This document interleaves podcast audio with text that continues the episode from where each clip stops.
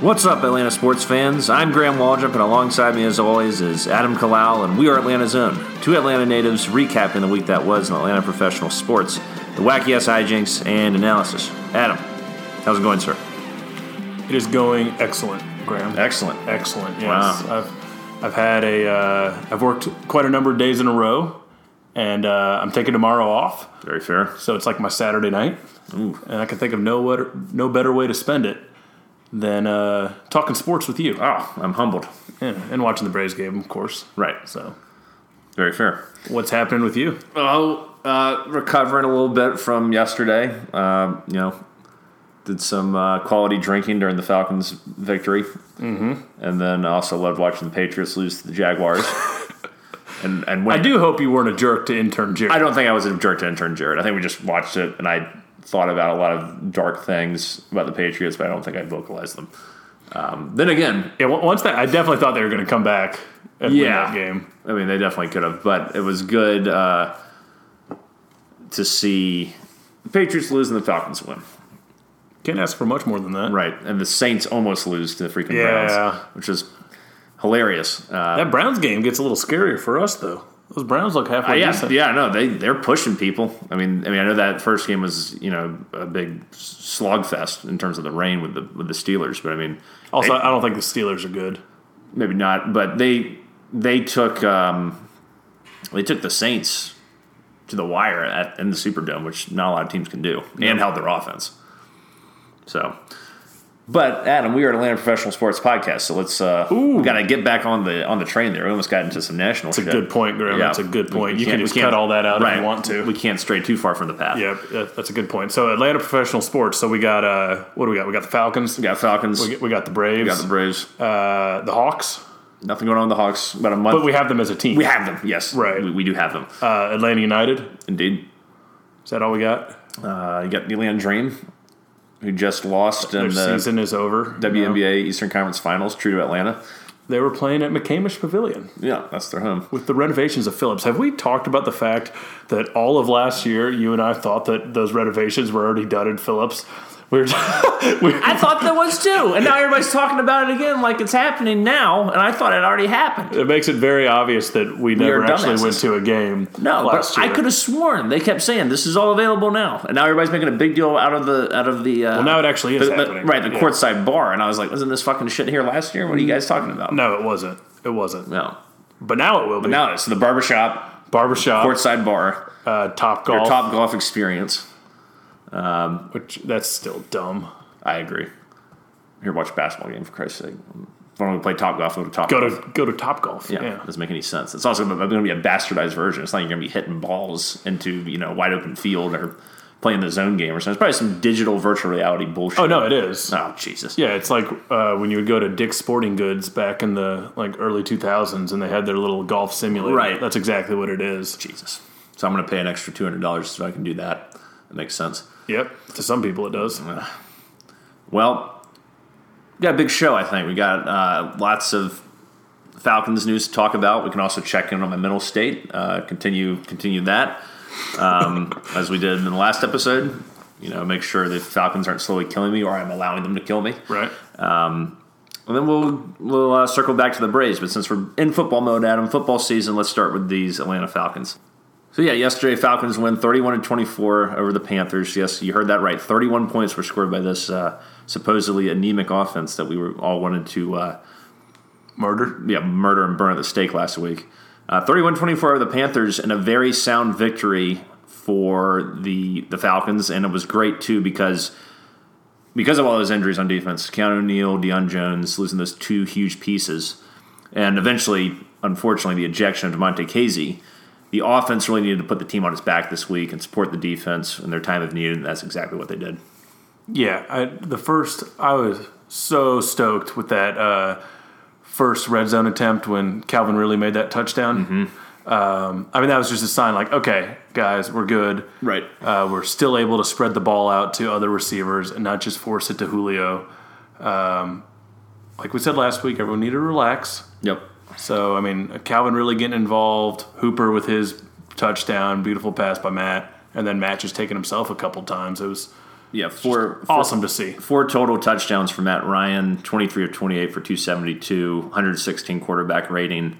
Uh, yeah, he played like an MVP yesterday. Yeah, that bad pick, um, but he was screaming at Hooper. Apparently, Hooper missed an assignment. But other than that, he was he looked he was on the money. And the one thing that was really impressive was the amount of time he had to make these plays. Panthers got zero sacks on Matt yesterday, and the Panthers front seven is quite formidable. You got Poe, you got Luke Kuechly. I know Thomas Davis is, is not playing right now, but even still, uh, big step forward in terms of you know you're facing two very formidable front sevens in your first two games. You get kind of hosed by the first one of the Eagles, but this game, offensive line did their job. Yeah, I believe I, I actually uh, pointed that out to you during the game, and you said the offensive line was quote nasty. Yeah, they were getting physical. It didn't feel like a, a finesse, sort of this finesse approach where we're just kind of like blocking guys just by touching them. It's like we were pushing people over. Yeah. Hooper had a great block in the game. Uh, I think against Kuechly on a pass to Ridley, which was really nice to see. And I think Mo Sanu did as well. But looked like a completely different team offensively. There were there were shades of that 2016 Shanny offense going. Well, I mean, it was just there. I mean, the balance was like like I already said, the balance was there with the, running the ball as well, Yes. which they didn't do it at all last week. I mean, it's the thing. Like, even if you're not having success running, you have to s- still keep trying. Right, and uh, yeah, the balance was great, and uh, something we didn't report on last week, only because it happened after we recorded the show, was was Devonta Freeman was out. Um, a lot of reports were coming out saying he's going to be you know missing the next two to three games. So naturally, I mean, even though you have a lot of faith, What's his injury? yeah, apparently the injury is, is to his knee. So I think it's that same knee where he's having the PCL, ACL issues from last year that slowed him, particularly in the postseason. So, but going into that game, even though you know you have faith in Tevin Coleman, we know what he can do when he takes over as the as the lead back, and, he, and he's the guy leading the charge uh, from from the backfield. But you're still going up against this brutal, brutal Panthers uh, front seven, which has not had not allowed a 100 yard rusher for 22 consecutive games until yesterday. Yeah, that's a pretty unbelievable stat. So of course, Tevin Coleman goes out six, only on 16 carries. Only had 16 carries to get 107 yards. Um, hell of a game for him. Also had some nice catches. I was equally impressed with Ito Smith being the spellback. Uh, nine carries for 46 yards. Excellent job. He- He's the rookie out of Southern Miss, I believe. I believe so. Four- fourth round pick this year. A little over five yards a carry, so tremendous effort. He had one play in the third quarter, which I spilled my drink uh, recreating when I was doing a uh, performance of it because I think you had missed it. Yeah, I missed it, and then Yeah. you tried to describe it to me and didn't really do it justice. No, I'll it. try to do a better job this time. So he gets the ball. I'm also not drunk, so maybe this will be a little better. He gets the ball in the backfield. Two guys come up on him. He makes the first guy miss with a nice juke, makes the second guy miss with a nice juke, and then has the wherewithal to get up the field and get a first down. He should have been stopped for a two or three yard loss. Instead, he turns into a first down. He looked fantastic the whole day. Um, it was really nice to see him come out because that makes you breathe a little sigh of relief in terms of our running back depth because you knew Coleman was going to be your workhorse, which is fine. But it's like after that, what do you got? And it was great to see that rookie produce. Yeah, especially with, I mean, obviously this is thinking long term already, but assuming we're not, we're definitely not bringing back Coleman next year unless something happens to Devonta. I mean, th- we've talked about this a lot. You know, Oh yeah, Coleman's my guy. yeah, like I think Devonta, the biggest, we're, we're screwed. Here's the biggest problem I have with Devonta: is unwillingness to alter his play style in any respect. Knowing he's a small back, he's very physical. He's very aggressive. That's what makes him great. Is his ability to run up against people and dish out as much punishment as he takes. At the same time, because of his frame, he can't keep doing that and expect to have any sort of longevity in the league. I know running backs don't, you know, aren't built for that anymore. You know, they're done after, you know, eight years usually or something like that. But he makes no effort to preserve his body. You think about the smaller backs we've had in the past, a la Warrick Dunn, who was able to really ensure that he had a very long career because he didn't take the hit. His his game was also built more on elusiveness. But Freeman's physical running, while it is his greatest strength, it's also his greatest detriment. And I feel like it's really starting to cut into his career where he should be thriving right now in his prime.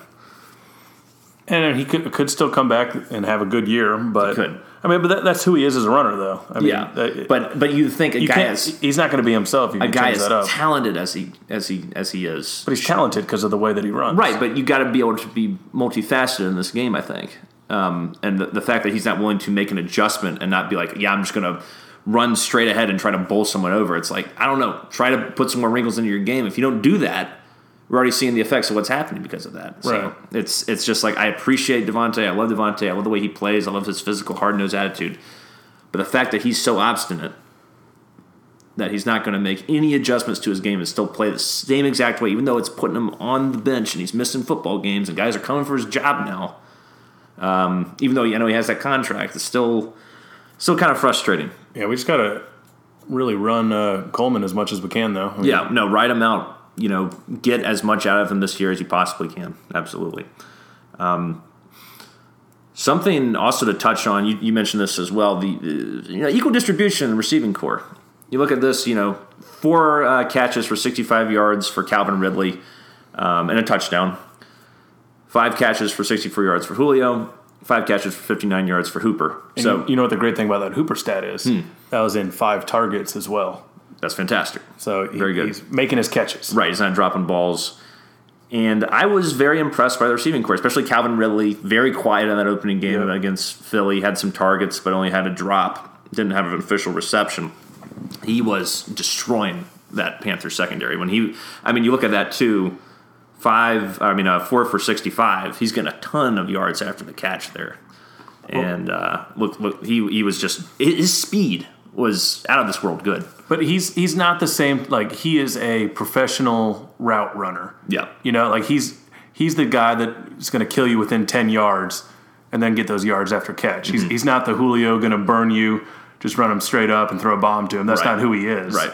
Uh, which is a good thing to have a guy like that to counteract Julio. for sure. It, it adds a, another wrinkle to the to the offense, and it kind of siphoned out Mo Sanu. He only had two for, two catches for 19 yards, but I think Sanu will get his at, uh, at some point this year.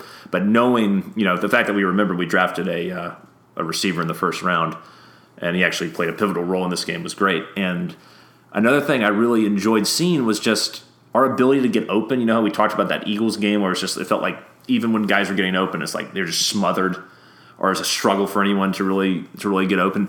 Hooper, I remember one catch with Hooper. There wasn't a guy within ten or fifteen yards of him, so clearly we were doing something offensively to throw. And I know their their secondary is not nearly as good as the Eagles, but we were we, we were getting guys open in space and able to make plays after the catch. I feel like a completely different team yesterday, and I appreciated also there was a little more motion on the on the line than we're used to seeing in a in a Sark offense, and he was dialing up some you know much better plays. It wasn't as predictable as as what we normally see. There wasn't any. I'm banging my head against the wall. We're going to keep calling the same play in the red zone and just hopefully it works, even though it's not, and we see that it's not. Uh, you know, I, I thought the dial up to, to Hooper there in the red zone was tremendous. That's something we talked about in our, our season preview. Is who can Hooper be an effective target in the red zone? The whole offensive attack was very multifaceted and kept the defense off balance very effectively. And there are a lot more bootlegs too, a lot more play action. Um, I was thoroughly impressed with the game plan that Sark came up with. I'll, I'll give him his credit. Wow. You gotta be you gotta be fair, and I think um, it just felt like, and I don't know how much Matt had to do with that. I don't, I don't really care. Either way, Matt and, and Sark were on the same page in this in this game. So what you're saying, correct me if I'm wrong, and I've been wrong before, Graham, Mm-hmm. is that Sark's the greatest offensive coordinator the Falcons have ever had? I will uh, correct you and say no, but I will also say this: in uh, I believe and we were four for four in the red zone scoring touchdowns yesterday. No having to settle for field goals, which was great. But I, I am, I think we never with Shanahan were able to go four for four in the red zone. So we did something with Sark that we Okay. never did with Shanahan, Yeah. which was cool. And obviously, you know, you got to evaluate it week to week. You never know what's going to happen. We know that uh, the Panthers secondary ain't what it used to be.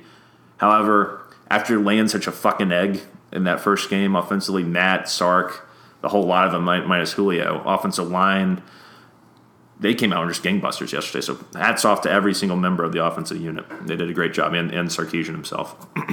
And I mean, yeah, on a day that we absolutely needed it with the defensive, the defense being down a little bit. Yeah. Um, yeah, 100%. That's what we need from our offense here on out. Yeah, and uh, let's touch on some of the, the negative aspects of this game. Unfortunately, the injury bug continues to pile up for this team. Um, Takkarist McKinley's hurt. has a groin issue. As we mentioned, Devonta's you know going to miss a couple games probably. Uh, Andy Levitre got hurt, and Schweitzer came and actually played pretty well for him. And also De'Vondre Campbell's hurt. So what do we know about Tak's injury? Like He announced today on Twitter. He said, "This sucks." Dot dot Ah. dot. So we don't know how the severity on Levitre, Tak, and Devondre is unknown, and will probably be addressed Wednesday, according to the team. So that's not good. The, the problem also with the pass rush is we didn't get a lot of pressure on Cam. Grady Jarrett should have had maybe two more sacks. So it was pretty much like Grady Jarrett, Tak, and Poole got some Brian pressure. Poole, yeah. I mean, I, I mean, if it wasn't for Cam's elusiveness, Grady could have had two to three sacks in that game. I'm, I'm pretty convinced. Um, but you know, other we just weren't getting a lot of pressure on him. And now, if we lose, well, I think it's now our best pass rushers and Tak McKinley. I mean, that that's a that's a, that's a huge blow. You can't replace him. Especially going up against Drew Brees this week. Yeah, we need we really need um, Tak to play this week because the the Saints laid an egg offensively. You know they're going to come out, and we always know these fucking Saints Falcons games are high scoring affairs for the most part, and we need the defense to be able to come Get a couple stops. yeah, do something. But I'm, I'm afraid with how uh, they performed yesterday. I mean, they got tired at the end. You They got, did. You, the the way the Panthers play, where you you have the option of Cam running, but also he just dumps it off to McCaffrey, all the McCaffrey, time. yep. McCaffrey had over 100 yards receiving. Right. And then your defense is switching um, direction, and it's just going to wear them out. So they, they looked good early on, and then just kind of wore out by the fourth quarter. Well, I think particularly with guys playing more than they're used to. You know, you have Duke Riley playing a position that he's not used to in middle linebacker. You have um, Kazee make the dumbass play of uh, yeah, that was atrocious. of, of hitting Cam as he's already slid, hits him helmet to helmet, gets ejected. So you got this guy, the third string guy, Richards. that was the guy I was talking about last Right. week that I didn't remember his name. that was the guy. I knew he'd be a factor. yeah, he was. Uh, didn't look great. So He's just learning the defense. Right. One guy I think the defense cannot afford to lose under any circumstances, Ricardo Allen. You cannot overstate his importance to the football team in he- terms of he's a leader. He's a leader. He's a signal caller in the secondary, and now I think, especially with Deion Jones being out, I think he's the leader of the overall defense at this point. And he had a big pick yesterday, which was tremendous. And his value, I think, overall the organization is, is, is beyond anything we can measure. I'm hoping that um, Deion he strikes me as one of those like freak athletes Mm. that can like recover a lot quicker. Kind of like Ronald Acuna this year, when it looked like he would have been out for like the season, and he's back in Like a month, ten days. right, or whatever it was. Yeah. I'm hoping uh, that we get a little bit of that from Deion. That would be nice. I mean, he, he leaves a big void, man. He and uh, I mean, I think Kazee can pick up the slack, and hopefully he he's had problems with targeting though, so he needs to clean that shit up and get some more discipline around that. But we uh, good news is he dodged a suspension somehow, so he's not going to be suspended for the game against New Orleans, which is huge. Oh, that's good. Considering we've got to go up against Michael Thomas next week. Yeah, but your boy Alford's been looking real good. I think Alfred looks great. Trufant dropped the A sure easiest pick. interception of his life. yeah, I could have caught that. like, what's up with these guys and dropping picks? I don't get it. There's a reason why they're cornerbacks and not receivers. But come on, man. I, yeah, no, that was that was egregious. That was egregious. but at least those two are still in place. Yeah, they look fine. Um, the secondary overall looks okay. I know they got, um, especially near the end there. There's that touchdown drive they went on where DJ Moore caught a ball and no one touched him for like 30 yards and he got in the end zone and it was like, what what, what the fuck just That was um, Duke Riley's big missed tackle. yeah, Bounced off of him. Mm-hmm. Duke looked all right besides that. it looked okay. He he kind of reminded me a little bit of Worrilow, tackling guys a little too you know a little further upfield than you'd, you'd like him to. But he, he he had a respectable tackle number, and hopefully you know the talent's all there. And and this is the time I think we're really going to see him being thrust in this position. I mean, he was- he was already a starter, but being thrust in the middle linebacker position, we're going to learn a lot about him. Apparently, uh, what's Buddy's name? The linebacker from that we drafted this year from Yale. oh, Foye Oluokun. Apparently, he was on the field at the end of the game and not. and not Duke. Yeah. And and and Coach Quinn said, uh, I think tonight on the radio, uh, he does a little interview show at seven on Mondays with uh, a little plug here for 1990 Games if they need that, but with uh, uh, Wes Durham and Dave Archer interviewed Dan Quinn. It's just you know two on one interview, which is cool for like 30 minutes on Monday nights. Um, and he was saying, Dan Quinn was saying pretty much just like, yeah, you'll see Duke out there, but yeah, you're also going to see Foye. They both bring different things to the table. You want to put them in positions where they can succeed in different scenarios that caters to their strengths. So, yeah, I think I think we will see them uh, utilized like that. And uh, another thing on this game I, I wanted to touch on is just you know the poise Matt Ryan showed was was was it was also with him night and day. Accuracy on the passes was outstanding. That pass to Hooper was one of the prettiest throws I've seen him make before. In, in terms of where he put it, he put it exactly where it needed to be for his receiver to make the play. Right. Um, there was no questioning anything he was doing in that game. That last rushing touchdown he had, out of this world good. Jumps into the arms of three Panthers defenders, takes them all down to score uh, that last rushing touchdown, the eight yard run. he looked like Cam Newton on that one. yeah, I was like, holy shit. Yeah. I mean, that was, uh, that got you fired up. If that doesn't get you fired up, you're not alive. So you you back on the Matt Ryan train? I was always on the Matt Ryan train. I just I was just upset with with, with the effort on. Um, it wasn't like I was putting Matt Ryan in the same place. You know, I was putting Sark, just because Matt has consistently proven over the course of his career that he's he's your guy. Right. Sark, on the other hand, is not. And also, I think one of the things I was thinking about a lot before the game started was, you know, there's all this talk about who's to blame for the offense's regression and once again, take this with a grain of salt because this is these were thoughts before the game. So you know, who's to blame for this offensive regression? I was like, you know what? Really, the big difference I see is is that it's pretty much the same personnel outside of Chris Chester being your right guard on the Super Bowl team, and Taylor Gabriel. So, and the and the biggest you know addition is Sark, and the biggest loss is Shanahan. So. I mean, you got to put blame around, but, But- the biggest blame to me went to went to Sark. like you said though, that was before that game. Right. And And also- I, I yeah. still think the most important thing to remember is that we hated Shanahan after year one. Right. Year two, it took off. Yeah, and this So, and this looked like it's a good sign. Yeah, this also looked a lot like the Shanny offense. It was just you just felt comfortable with that offense the whole time. The fluidity in which the play calls were coming, the diversity in the play calling, tremendous. So hopefully you can he can you know keep that going into this uh, week three game against New Orleans. You know who I want to call out, Graham? Who's that? Falcons fans. Hmm.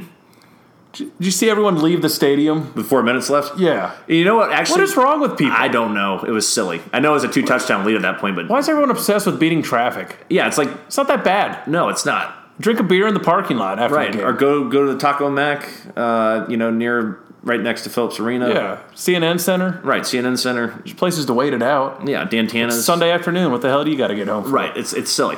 And you know what was was nice too? I know when the game started, of course, you had true to Atlanta, some empty seats. But in like the second and third quarter, I was like, yeah, it's it's a pretty full looking stadium, at least on the ground. And then yeah, it's like when they scored that uh, that that uh, that touchdown near the end of the Panthers, and you see the extra point, and it's like half empty behind the like the, the- goal, the field goal. I was It's like, a one score game. Yeah, I was like, what the fuck are you guys doing? That game should have gone to overtime. It really should have. And Uh, was that Campbell that the like just completely missed batting that ball down? I think it went over his uh, fingers. Nah. No, it wasn't Campbell. Campbell was out by that point. I think it was Duke. I can't remember. But It's one of those things we should look up, but we're not gonna. no, we're not. And the scary part was is like the way the, the shot was composed on No, DJ Moore should have caught that ball. It looked like it was in his hands. yeah. And it looked like he caught it. And I was like, oh my God, we're going to fucking overtime. All- All's So, well that ends well. Yeah, we dodged a bullet. Um, big win. big win. You're hoping that the. Uh, and, and honestly, the Panthers dropped a lot of balls. That, that that could have been a bit of a different game if they hadn't dropped so many balls. They did. Cam actually had one of his better games he's had against us. I think he threw for like 335 yards or something. Of course, you know, did his thing on the ground. Um, we once again aren't great at covering running backs out of the flat. You know, McCaffrey, like you mentioned, uh, over 100 yards. I think he had 10 receptions. We didn't let him bust one though, which That was dude's nice. good though. Yeah, man. he's good. just unbelievably shifty. Yeah, we didn't let him bust one. So there wasn't like some big reception for like 40 yards or anything like that where he made five people miss. You know, we were making open field tackles pretty Yeah. effectively. So that was good. But um, I think that brings us into this next game against the Saints. And coming into it, these games are always crazy. Either, you know, like the, the Thursday night game was kind of low scoring, but there were a lot of turnovers, freak injury to Kamara. Um, but for the most part, if you're a longtime Falcons fan, you know that these games are normally shootouts. And I wonder what we can expect with this game, Adam. A lot of stress. Yeah. a lot of anxiety. I think we're both going to have to be blackout drunk during it because uh, Adam and I are actually going to the game on uh, on Sunday. We're going to the Saints game. I actually have never been to a Falcons Saints game, so I'm really excited. I've been to plenty of Falcons games games over the course of my life. I've never been to Falcons Saints, so This will be my first Falcons game at the Benz, Mm. So that'll be exciting. yeah, I can't remember where we're sitting, but I think we're behind the uh, we're in the end zone in the upper deck, so we should have a good view of the field, like straight behind it. Sure. we're not in like a corner like we were when we had those season tickets to the Georgia Dome. Yeah, so should be good. a lot of offense. Yep. You know, it's encouraging to see the offense play as well as they did. We know that the Saints were torn up in week one against Tampa Bay to uh, apparently the MVP of the league, Ryan Fitzpatrick, who also had a, an insane game against Philadelphia, just absolutely torched them. I think he has 10 touchdowns already and through two games, and he looks like freaking Aaron Rodgers out there slinging the ball around. Yeah, Tampa Bay might actually be something for us to uh, be concerned about. Mm. I'm just hoping that they're very stubborn and uh, feel the need to put their franchise quarterback Sure, quote unquote. once he's done with his uh, little suspension for. That was this was the Uber driver Yeah. one. Yeah, I love how he gets a three game for suspension for that, but other people who like smoke weed or whatever get like a four game suspension. Sexual assault versus weed. it's a little little, little backwards. Fucking ridiculous. Anyway, uh, not to get into the whole that whole discussion, Right. But, yeah, it will be interesting to see when his suspension is up. Will they bring him back, or will they continue to ride the hot hand? I mean, mean- Fitzpatrick looks tremendous out I mean, there, beating the Saints and now the Eagles, back to back. and then I think they've got the Bears. I think I heard.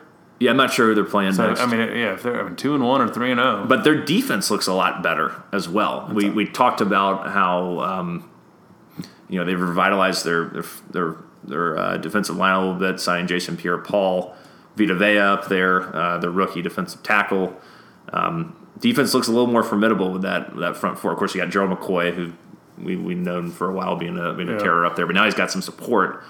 And that defense looks better. Uh, Mike Evans is a monster, as we all know. DeSean Jackson looks healthy. yeah, he's back. He had a huge touchdown again yesterday where he made like three or four guys miss. got a quarterback that can get the ball to him. Yeah, I mean he's I mean Fitzpatrick looks like he's just drunk out there playing backyard football, but he's he's drunk in the sense that it's made him better. He's got a fucking edge. He's just slinging it with reckless abandon, but it's finding guys. And uh, yeah, Tampa Bay, you know, the one year that everybody's not talking about them is the one year they've they've shown up so far this season. I know it's only two games, but Yeah, it's still early to know who anyone is, like Yeah. the, the Saints included. Um, getting killed by Tampa Bay and then barely beating the Browns.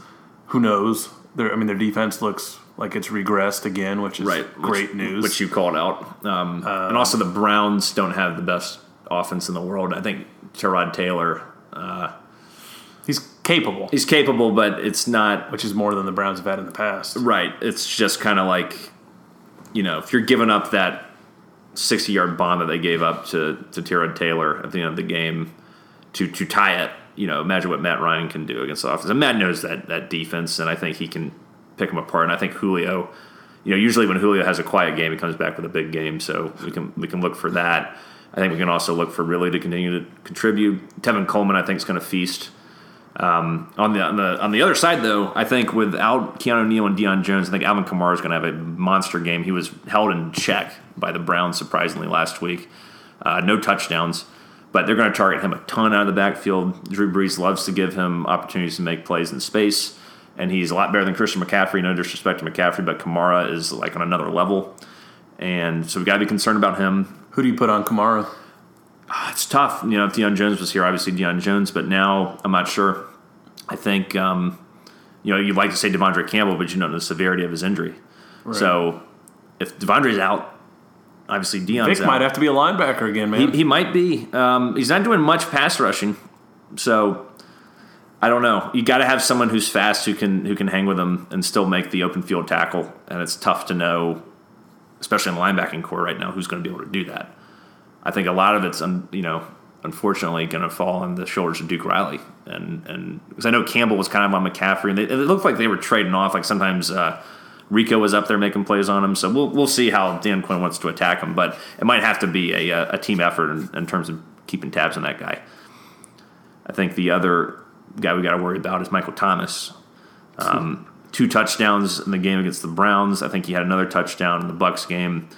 Big time receiver. Uh, I'd say he's uh, the second best receiver in the division behind Julio.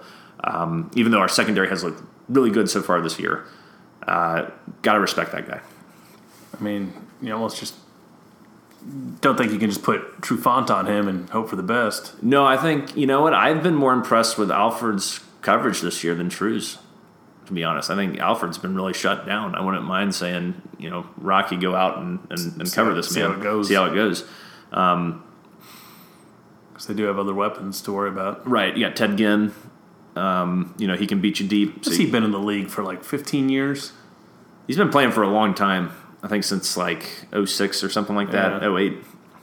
Um, of course, we all know about 47 year old Drew Brees, the man who drinks from the fountain of youth. He, you know, he could certainly tear us up as well. Yeah, I think we got to score more than the 31 we put up this week. Yeah, I think we got to get 38.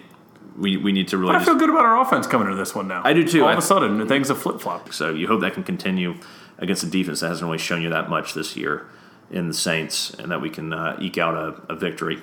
Have I mentioned I was impressed with the balance of the offense, Graham? Yes. Okay. Spreading it out to the receivers. Spread out the receivers. Sure, sure, sure.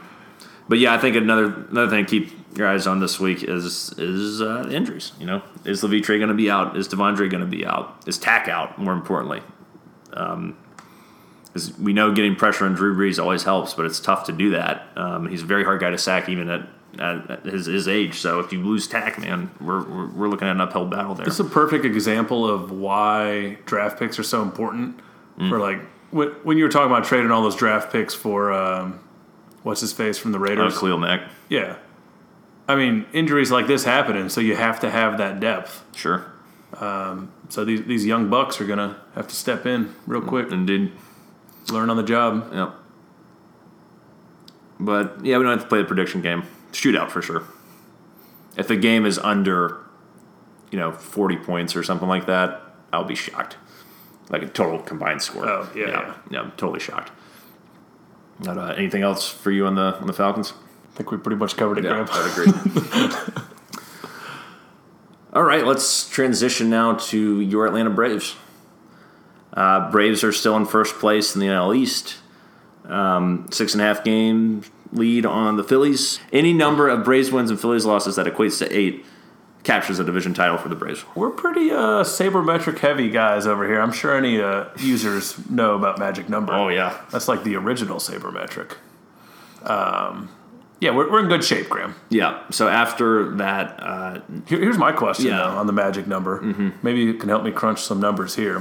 What needs to happen for the Braves to have a chance to clinch on Friday when we're at the game? I think that's feasible?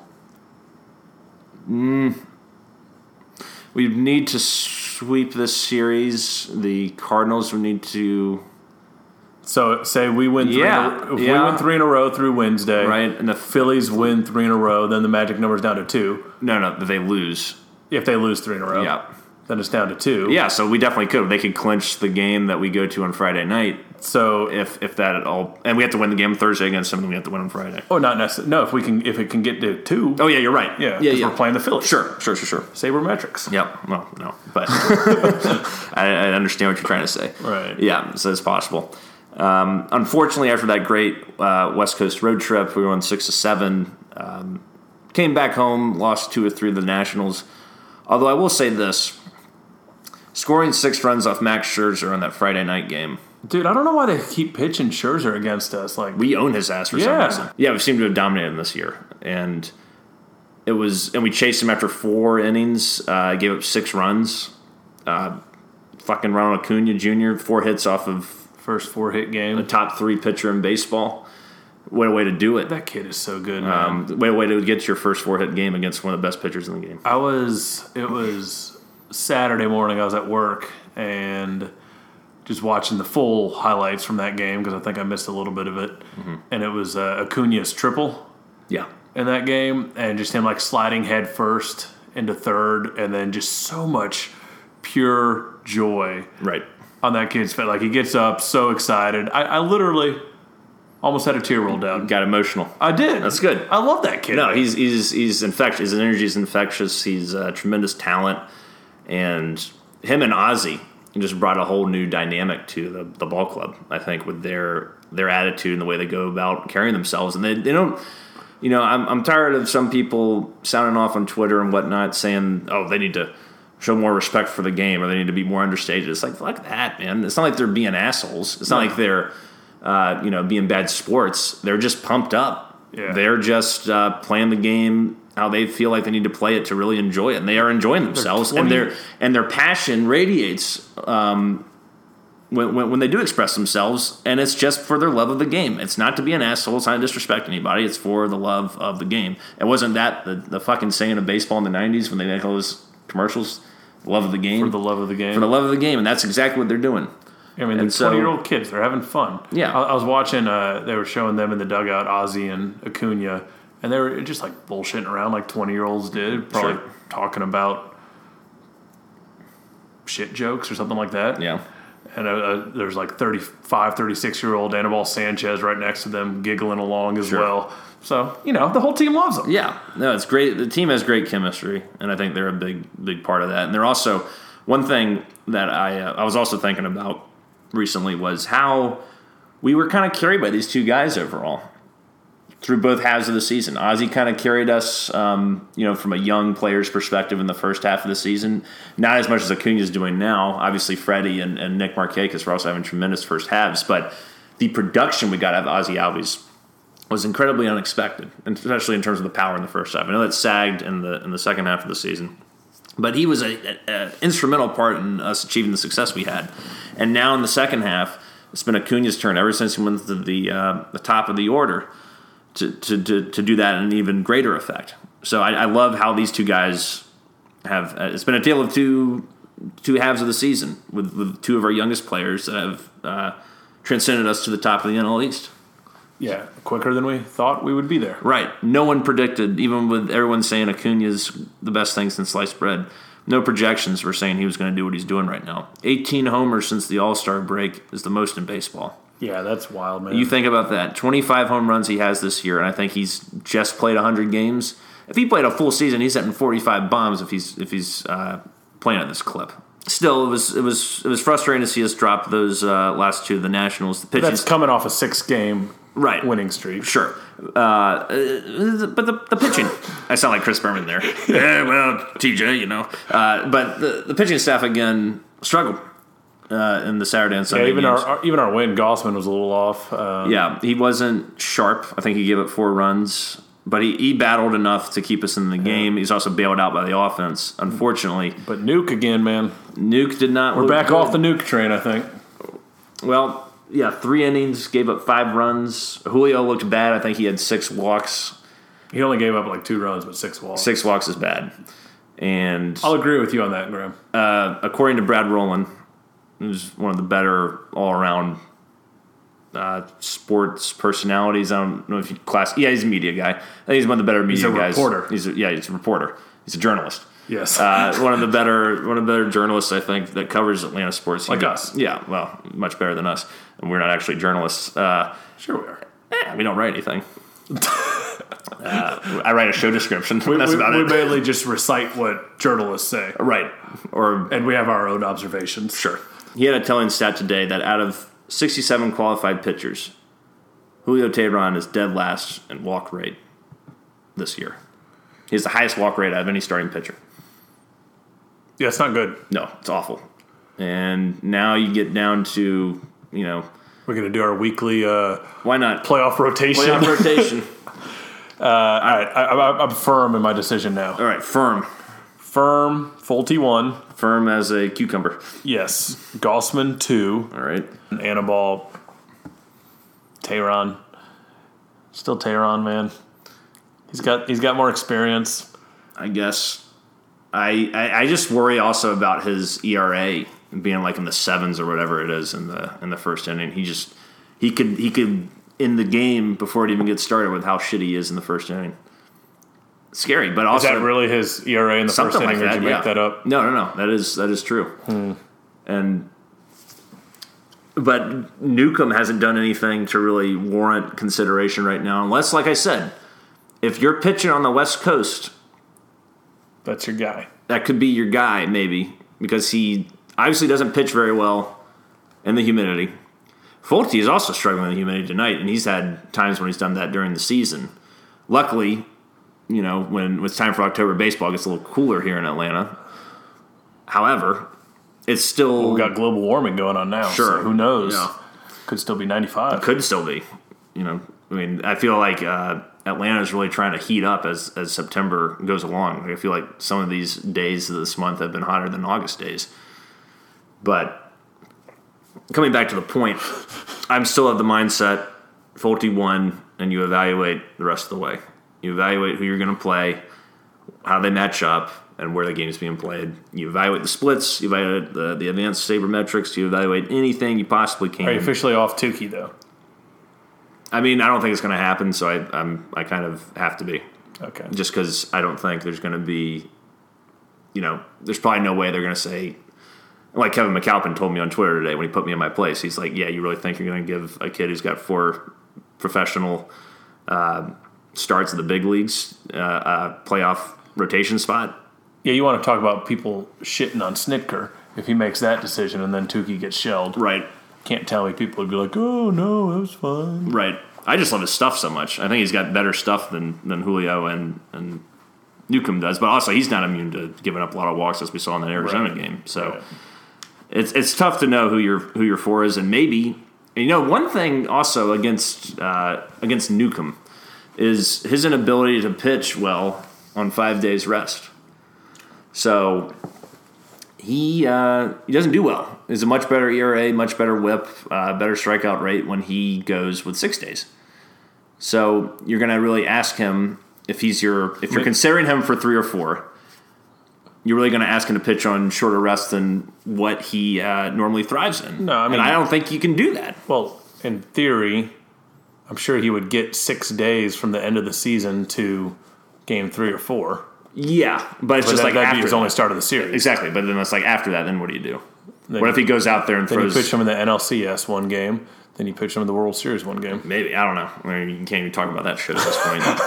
I can't imagine winning a playoff series at him. It's been so long, I almost forgot. What I don't think I, like. I, th- I think I'm going to be too nervous to watch playoff baseball. We're going to games, so you got to watch it. Not necessarily. Is you going to go there and what? Just watch football or something? Yeah. at- the chop house. And just take in the environment. That's silly. It goes back to Hugo's question of do I actually watch Atlanta sports? Yeah, that's that's a fair question, I guess. After that assessment, Yeah. but It's just going to be very nerve wracking. oh yeah, no, it'll be. I mean, it's been since 2013, Right. Since I watched the Braves playoff game, mm-hmm. and we're not even there yet. We could still blow this. Oh, we definitely could. I mean, we are Atlanta. If, if, if anything, I saw some people also bitching about like on Twitter. It's like, why is everyone being so negative? When we had this huge lead in the division, we got you know a week or two left in the season. Why is everyone freaking out? And it's like, have you lived here before? Have you watched this team beyond this season? Have you watched? Have you been a part of the Atlanta sports experience across all the teams? I do think Twitter's just gotten out of control, though. Oh, it has. Everybody's got their own hot take, and most of the time they're full of shit. Everyone's trying to be. Uh, Us included. everyone's trying to be a top sports Atlanta sports podcast. Right. Not everyone can do it. Not everyone can do it. Not everyone's up to the challenge. Right. Um, but yeah, it's just all constant negativity, bitching, moaning. No one ever says just, "Hey, good job, guys." Right, We're, go. we're in a good position. Yeah, you, you, there's some people that do that, but for the most part, you're right. Yeah, It's, it's like the the trolls sort of infect Twitter and kind of can bring down the experience for others. Mm-hmm. This week, the Cardinals come in for a three game set. Currently, as of this recording, we're down four to two to them, and then the Phillies. Uh, they come to town after that for a four game set. So after that, it's the Mets and then the Phillies again to close out the year. This is it. There's only uh, 7, 10, 13 games left. And. It's like two weeks worth, Graham. Yep. Getting down to the nitty gritty here. I'm talking talking about the Braves for a lot. Yeah, it's been a it's been a really fun season though. I've had a lot more fun with this team than I think I've had since probably the 2012 season, just because it was Chippers last year and that was a magical run. And I thought a magical team that unfortunately got bounced before they should have due to some really shitty circumstances. But uh, you know, We're certainly due for something to go our way. yeah, no shit. I'm just so worried that these walks from both the starters and the bullpen I are going have- to come back to bite us I have the ass. no faith in the pitching staff going into this. Uh, sorry to be negative again, but it's it's really hard to, to, to feel like we have a legitimate um, shot at anything because of the the struggles of particularly the bullpen to me. And it, it, and, and the See- offense and the offense has waned a little bit too. I mean, even though you still have faith in them, they're not doing what they were doing in the early parts of, of July and August. But you still got to respect them. Like I, the offense is the least of my concerns right now. Right now, it's like can can the bullpen save games effectively? Did you see your boy uh, Viz pitch Saturday? Oh, did he? He's back. He looked I- solid, man. That's good. That's he, had- good. he had a clean uh, ninth inning. Excellent. Uh, he only threw like eight pitches to get out of it. too. Yeah, I missed the Saturday game, so So I mean, if I mean that's big if he can come back because I mean he was our closer for most of the year. right. So that's good too. He's, he's kind of underrated he- that he was gone. yeah, he's been on the shelf for most of the year. Um, so it's good to get him back. That'll give us a boost and eat up some innings. Otherwise, that would have to go to some of our other better pitchers. Like Sam Freeman. like Sam Freeman, our boy. But yeah, it's just tough to think that we're going to win a playoff series with this bullpen, and or even the rotation has been a lot better recently. You know, they're starting to pick up on their walks now, and it's just really the bullpen for me. It makes me feel like we don't have a chance, unfortunately, because you can only like that Diamondback series, even though we won it and it was a huge series and it's, it's catapulted us into this position. The bullpen was freaking awful, and you're not going to be. And the, the Diamondbacks bullpen's awful. And you're not going to be able to rely on the offense playing these last second heroics all the fucking time. It's like eventually you got to be able to go out there, get a lead, and hold it. And, and can the bullpen do that when it, when it really counts? They've done more times than not. We're on pace to win 90 games. Yeah, but it hasn't just been them shutting people down. It's like the offense has constantly played hero in these late game scenarios. Like you said, so many of our players perform better in the seventh inning on, which is awesome. But sooner or later, that shit runs out, and sooner or later, it doesn't work. And sooner or later, your bullpen's got to come through for you. And they haven't come through for us in a long time in terms of being just like, give me a clean inning. Like very few people give us like clean innings, or they always like. There's always a lead just- walk. I There's always a told you about hit. Vizcan. I know he you a clean did. inning. I know that's great. I don't appreciate these the statements consistent, you're making. but can't you agree that consistency has sucked for the bullpen recently? Fucking five six ERA, going back to like middle of August. Is that true? Yeah, at least as of uh, as of the Diamondbacks series, that was the case. Hmm. They've been shit, and We'll see, Graham. it just it just makes me worry about the playoffs if we're lucky enough to get there. So It's like first world problems for us now. That's They're true. Worrying about the playoffs. yeah, it's like oh, we're worried about the, how the bullpen's going to do in the playoffs. While you know, I thought we were going to win like 75 games this right, year. exactly. But that doesn't give you cause for concern. This recent I just performance. said that was my concern. Okay, but you're acting like. Uh, I just you, you just took your statements a little too okay, far. all right, that's fair. Eventually, you got to have a shutdown inning.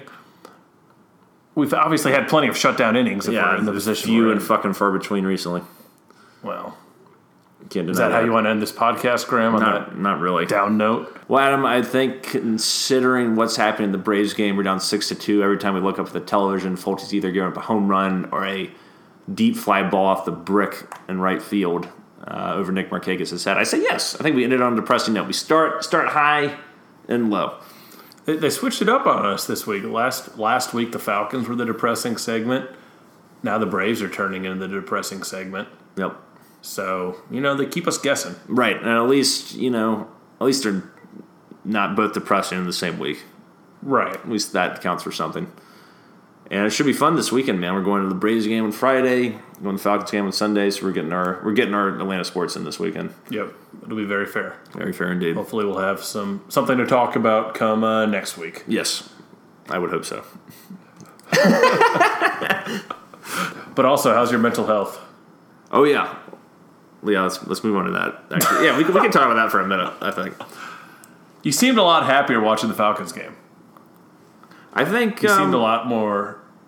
I mean, maybe. I mean, I was I was uh, I think I gathered myself better, prepared a little better. I think when I was going to the the Falcons game last week, I was of the mindset I'm going to drink a lot, I'm going to go ape shit, I'm going to watch Falcons, I'm just going to go crazy, and I'm going to be really into the game to the point where anyone and everyone can fuck off, and I just want to watch. I probably should have just watched it alone if that was my attitude. right. I wanted to be with people and watch it, but I was just like in rabid, But you also didn't rabid fan mode to the point of just being uh, uh, just a total prick. This week, I said, you know what? We're down Deion, we're down Keanu. I don't know how the offense is going to be. We're going to watch the game with friends, It's just a fucking game. You're just gonna have fun and support your team, and that's really all I can say. And and just don't don't let it get to where it got last week. So I think overall, I thought I did you know better. I had a couple of moments where I freaked out, um, particularly the Matt Ryan last rushing touchdown. I went ape shit. Well, that's a good freak. That was out. a good freak out. And then, you know, when we started to give the game away at, at the end, I started to get a little upset, but I wasn't like calling everyone a motherfucker every two seconds. You so. weren't. I, I, if anything, I thought I was getting a little more upset than you at times. you were. You- you- Trufant's dropped interception. Yeah, really you're- upset me Yeah, I was like, oh well, at least he deflected the pass. You're like, no, bullshit. because I scored a touchdown after Yeah. that. That always happens. right, and, and of course, so But that, I think I, I'm proud of you, Graham. I think Yeah. you made good strides. no, I thought that last uh, discussion last week was was really good. It really made me, you know, it was like an inter- mini intervention. It was a reality check. It made me do some some thinking. Um, there, there's probably going to be a massive relapse after this Saints game. Oh, well, Going there in when I, person. when I go to the game, That's a I- different- it's just yeah. me and you, though. You don't have anything to worry about there. Right. Uh, I, I'm still going to try to take the, the lessons I've learned and- t- to heart, though, and try to apply them across all uh, aspects of watching sports. Because I had a much better time watching that game. Like even if we had, Oh. even if we had lost that game, it would have been awful. I don't think I would have. I don't know what I would have done, honestly. But I was trying to just But you had keep moments, myself contained. moments of entertainment. moments of entertainment and and and still be invested in games still f- freak out if you have to but just don't go over the board to the point where you're you're an asshole and i think i accomplished that this week we'll have to do an asshole uh, win-loss uh, counter for the whole season with the falcons right now at the falcons i'm one and one but i think even if the falcons lose i can still come out with a win in terms of how i carried myself so And you know, Graham, that's a that's a great moral to this whole story. Hmm. Don't be an asshole. Yeah, that's what it comes down to. It's pretty simple. You can you can pontificate and introspect all you want, but that's the bottom line. Don't be an asshole. When And- and- when you're acting like that, you're being a selfish asshole. It's Right. About, it's about you. Right. It's not about the team or the city or the people around you. I'm not talking just about you now. I'm just talking about oh, anybody, people yeah. in general. Right. Yeah, Yeah. I, I understand. I'm not calling you an asshole. Yeah. Sometimes you're an asshole. Right. but right now, But in general, you're you're you're not an asshole. sure, sure, Yeah. okay. that's fair. But I think it's a good mental health recap. Yeah, no, I- I think I think we're on the up and up here. I'm kind of like Sark. yeah, I'm kind of like Sark. I was in the the deep uh, well of depression, and now I'm uh, I'm feeling pretty good. I mean, it's also pretty safe to say that as Sark goes, you will go as well. Yeah, potentially. But like I said, I'm going to do my best to try and remain a model citizen as much as I can. And uh, I thought it was interesting this week that Sark clapped back at the media. You know, where he was like, you know, calling Kurt Warner out for saying it's like it wasn't just the same zone, you prick. It was they were bracketing Julio or whatever. But thanks, Coach Warner. And you know, he was getting feisty. I like was that. Don't just be a puppet. Right. I mean, part of me liked it because he had some fire, um, and he actually broke down some things on the Falcons like website, and it was like, yeah, this is how we got beat here. This block wasn't held up. I made a bad call, or someone made a bad throw, or It, Matt pro- made a bad it probably helps for him to do something like that and show that, hey, be- I actually know something about football, you dumbasses. Right, and it's got to be a little therapeutic too. At the same time, it kind of comes across as you know when I read the article, I was just kind of like, well, we got. Beat why can't we? What can we do not to get beat? You know, you're not saying anything like. I mean, you're mentioning in retrospect, or why not in the moment? Why can't we do anything? You know, I was kind of pissed off when I read that, but I also kind of liked it too because he was able to come out and defend himself, and wasn't just being, you know. So many times you don't have access. You know, the media doesn't have access to the coordinators during the season. That was kind of nice for him to come out and, and say his piece, and then he backed up. You know, he, he put up, and then he, uh, he he shut us up this week with with an outstanding game plan. So you know, Team Sark. Hats off to him. Hopefully, he, conti- he carries that forward. Well, thank you all for listening. I think that wraps up uh, today's episode of Atlanta Zone. Until next time, rise up, shop on, stand brotherhood, unite and conquer, and remain true to Atlanta. Hospitality. Hospitality.